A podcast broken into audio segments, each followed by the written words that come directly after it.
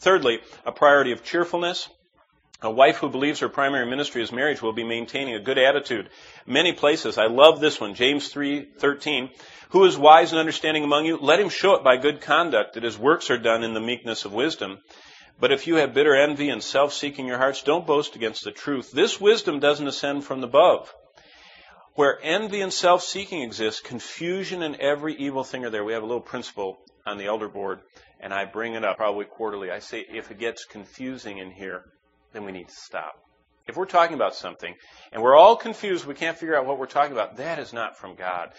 God is never the author of confusion. And it says in James 3 that where there is confusion, that it is earthly wisdom has come in. So what does that mean? Well, this is the answer to it. The wisdom that's from above is pure and peaceable and gentle and willing to yield and full of mercy, without partiality, without hypocrisy. A priority of cheerfulness is a priority that a woman takes upon herself in the home.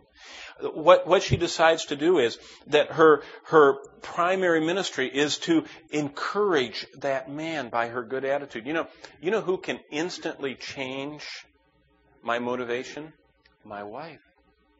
I am so attuned to her that if I come home and her attitude is not encouraging and cheerful, immediately I bear her burden and my whole attitude comes down.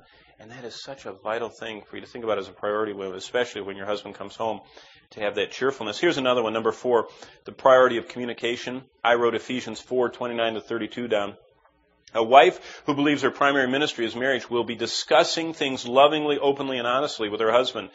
In other words, we have got to learn to communicate, to talk, to share, and to openly do that and not allow things to go and have them unsettled, because that will hinder our prayers, because our marriage will be out of kilter. And so we have to have that priority in our life of communication.